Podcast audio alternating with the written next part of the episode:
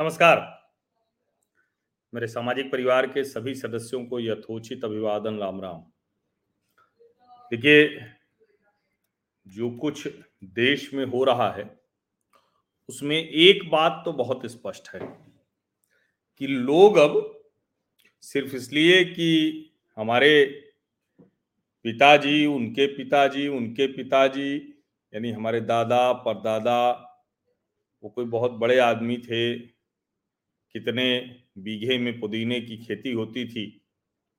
ये सब बताने से अब काम नहीं चलेगा। अब जो जनता है ना, वो बड़ी जागरूक हो चली है।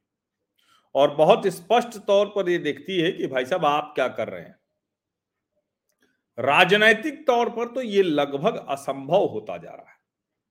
हालाँकि इसी के बीच में एक खबर आई है कि जो जगन मोहन रेड्डी हैं वो वाईएसआर कांग्रेस पार्टी के आजीवन अध्यक्ष बना दिए गए।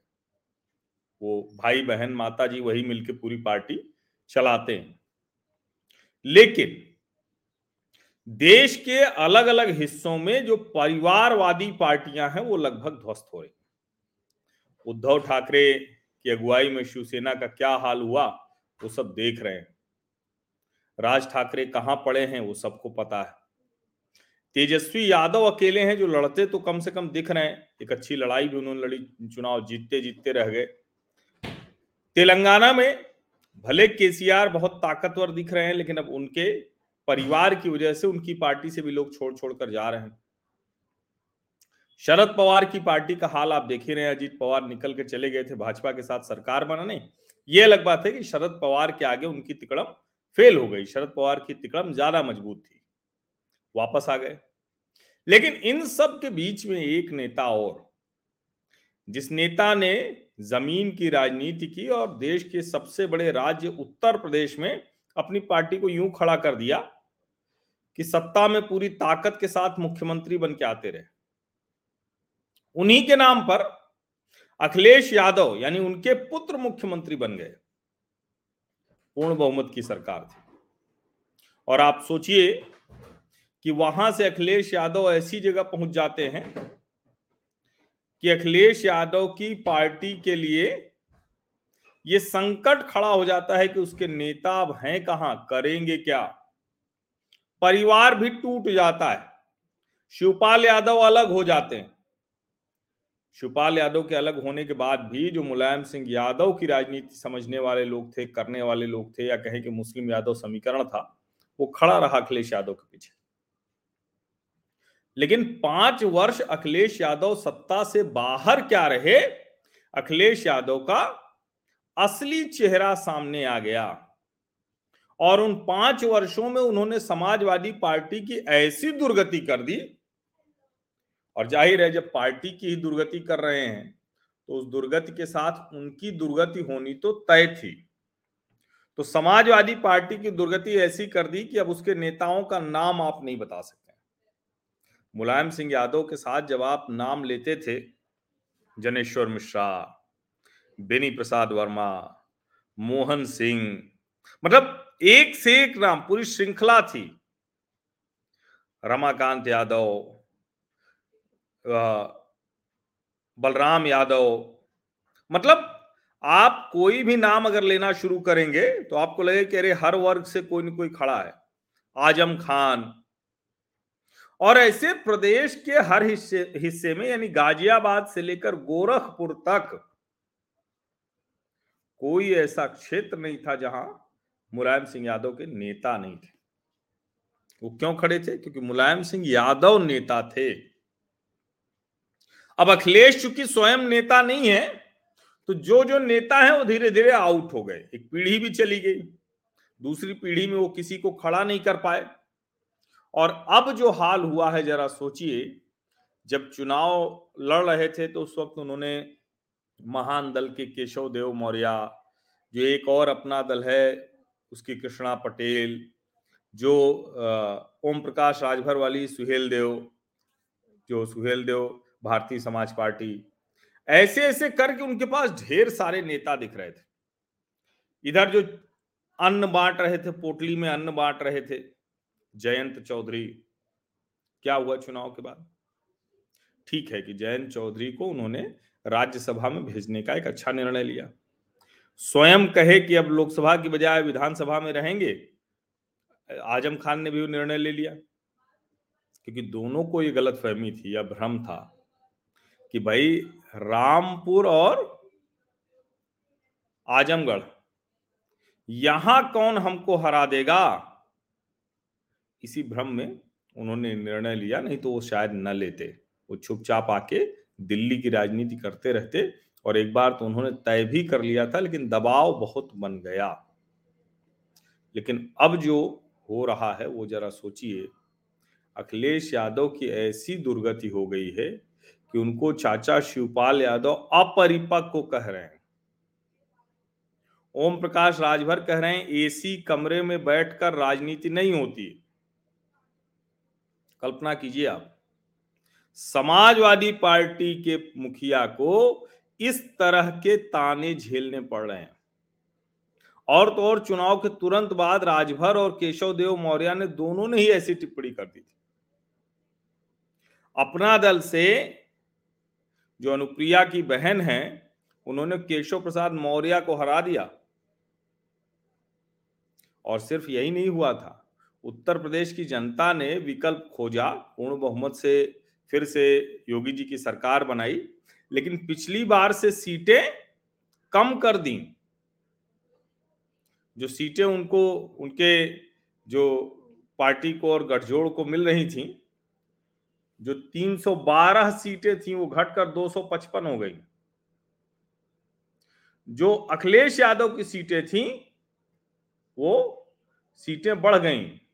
सैतालीस से 111 हो गई। यानी चौसठ सीटें उत्तर प्रदेश की जनता ने बढ़ा दी। सत्तावन सीटें भारतीय जनता पार्टी की कम कर दी। जो इकतालीस दशमलव दोनों प्रतिशत वोट भाजपा को मिला, हालाँकि डेढ़ प्रतिशत बढ़ा करीब, डेढ़ से ज़्यादा, समाजवादी पार्टी का दस प्रतिशत से ज़्यादा मत बढ़ गया।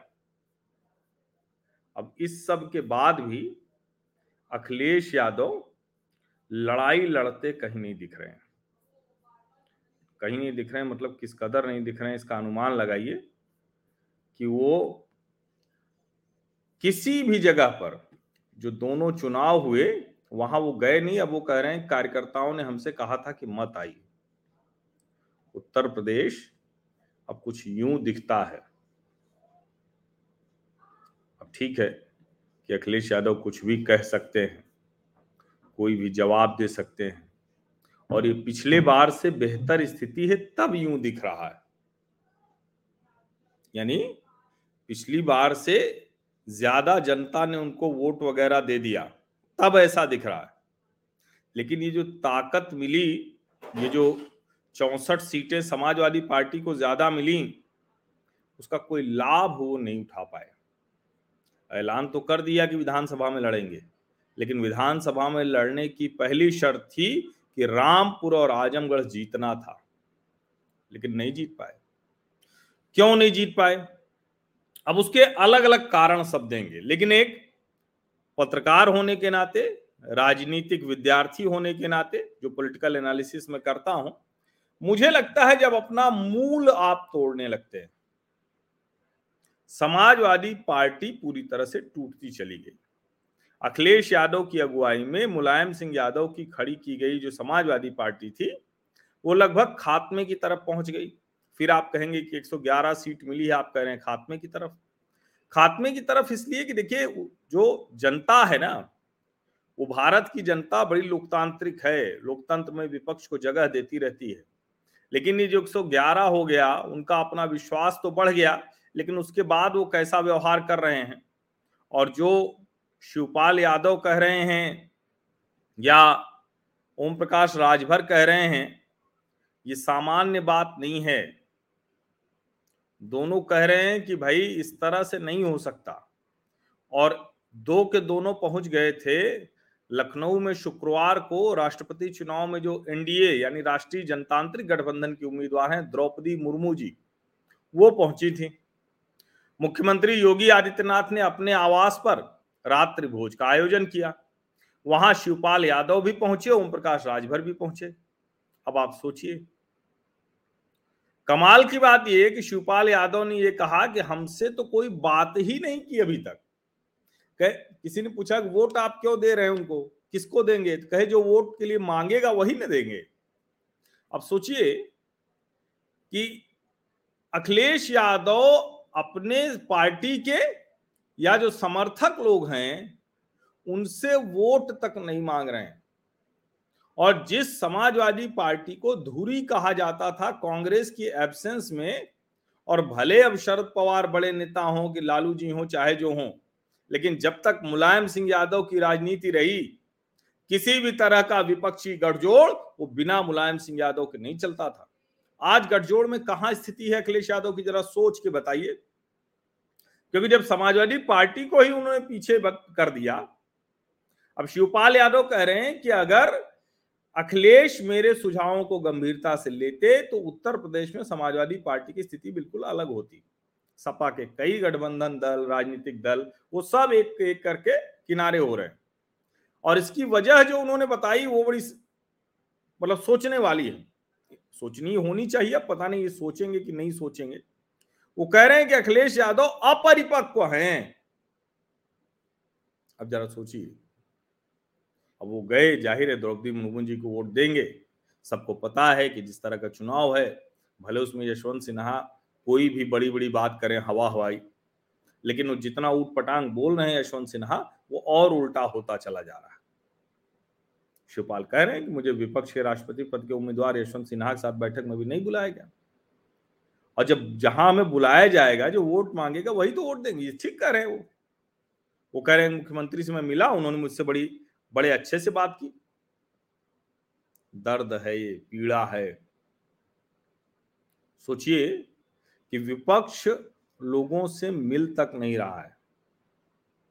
ओम प्रकाश, राजभर और शिवपाल यादव मिल सकते थे। लेकिन, क्योंकि न यशवंत सिन्हा मिल रहे हैं, न कुछ है। ओम प्रकाश राजभर कह रहे हैं कि एसी कमरे से निकलकर सड़क पर मेहनत करना चाहिए।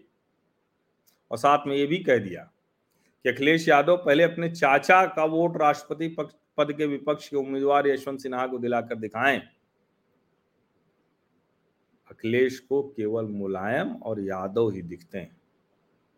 अब ये समझिए, यानी हर कोई अखिलेश यादव को सिर्फ़ नसीहत नहीं दे रहा है, बता रहा है कि तुमको कुछ नहीं आता है भैया, तुम किसी लायक हो नहीं।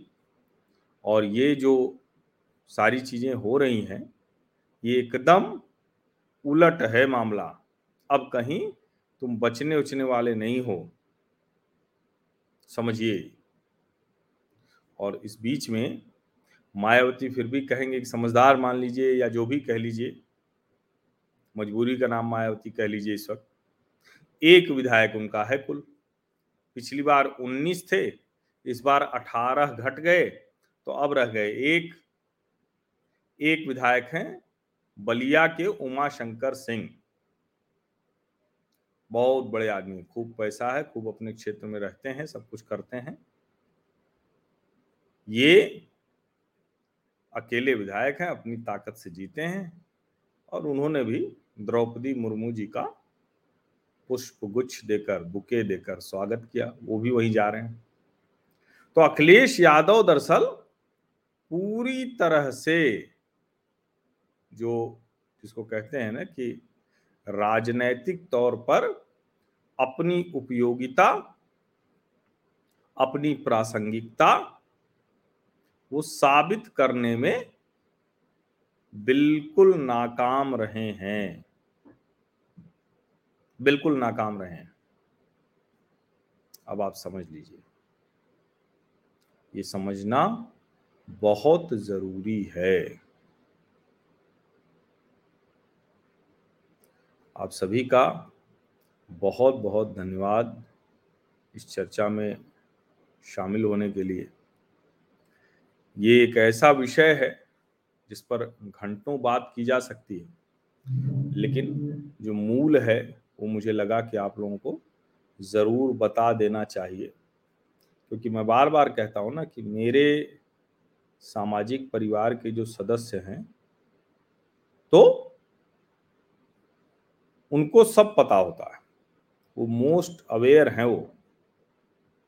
और इसीलिए मैं भी बीच में चर्चा करता हूँ कि कहीं कोई जानकारी रह जा रही हो, छूट जा रही हो तो वो आपके ध्यान में रहे। समाजवादी पार्टी के जो लोग मेरे सामाजिक परिवार में हैं वो सोचें कि अखिलेश यादव ने अपने चाचा अपने पिता और अपनी पार्टी का अपमान करके क्या हासिल किया है क्या प्राप्त किया है ये वो सोचें। आप लोगों में से जो लोग अभी तक मेरे सामाजिक परिवार के सदस्य नहीं बने हैं वो बन जाएँ।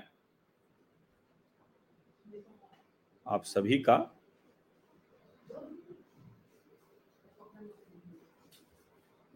Yeah.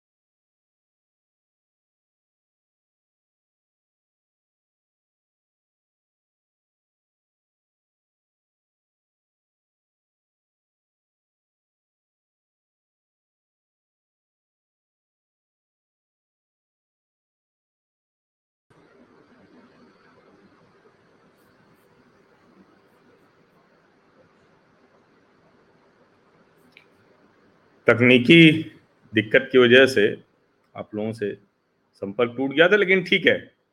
मेरी बात पूरी हुई और मैं जो कह रहा था कि जब आप अपने मूल को ही किनारे करना शुरू करते हैं, और ये सच है, देखिए ये मेरे सामाजिक परिवार के जो सदस्य हैं, ये ये अवनीश यादव की जो टिप्पणी है ना, अप्रॉक्स टेन ईयर्स में यादव का कब्जा बीजेपी।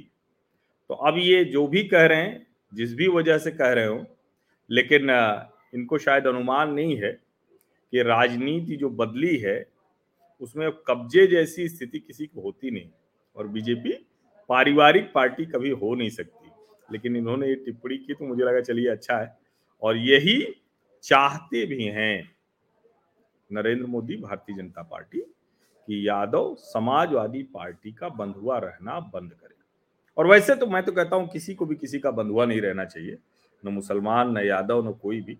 जब आपको लगे कि आपके मुद्दों पर, आपके लिहाज से कोई पार्टी काम कर रही है देश के लिए, राज्य के लिए, उसके साथ आपको खड़े होना चाहिए।